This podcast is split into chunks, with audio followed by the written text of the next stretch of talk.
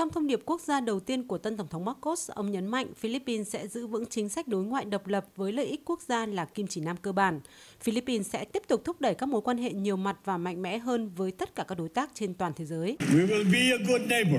Chúng tôi sẽ là một người hàng xóm tốt, luôn tìm cách hợp tác và hợp tác với mục tiêu cuối cùng là kết quả đôi bên cùng có lợi.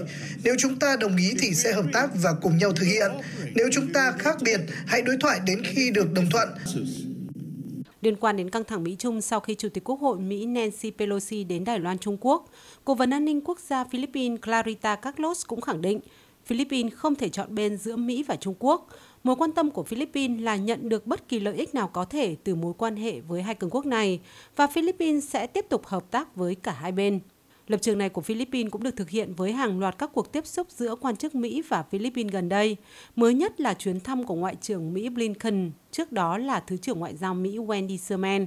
Song song với đó, Philippines cũng thúc đẩy hợp tác kinh tế, nối lại đàm phán với Trung Quốc về các dự án giao thông do Trung Quốc tài trợ. Theo chuyên gia phân tích an ninh châu Á Lucio Blanco Pitlo của Tổ chức Con đường Tiến bộ châu Á-Thái Bình Dương, cả Mỹ và Trung Quốc đều là những đối tác quan trọng của Philippines.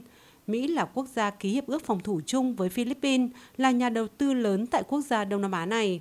Trong khi đó, Trung Quốc là nước láng giềng lớn, đối tác thương mại lớn của Philippines.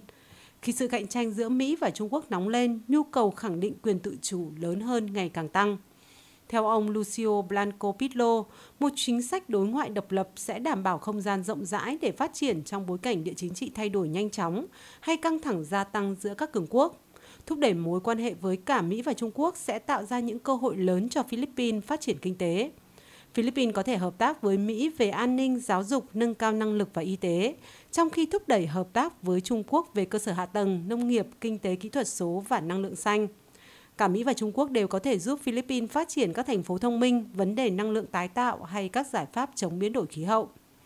Căng thẳng bùng phát sau chuyến thăm của Chủ tịch Hạ viện Mỹ Nancy Pelosi đến Đài Loan Trung Quốc là một lời nhắc nhở rõ ràng về những tác động của các quốc gia lân cận trong bối cảnh địa chính trị gia tăng.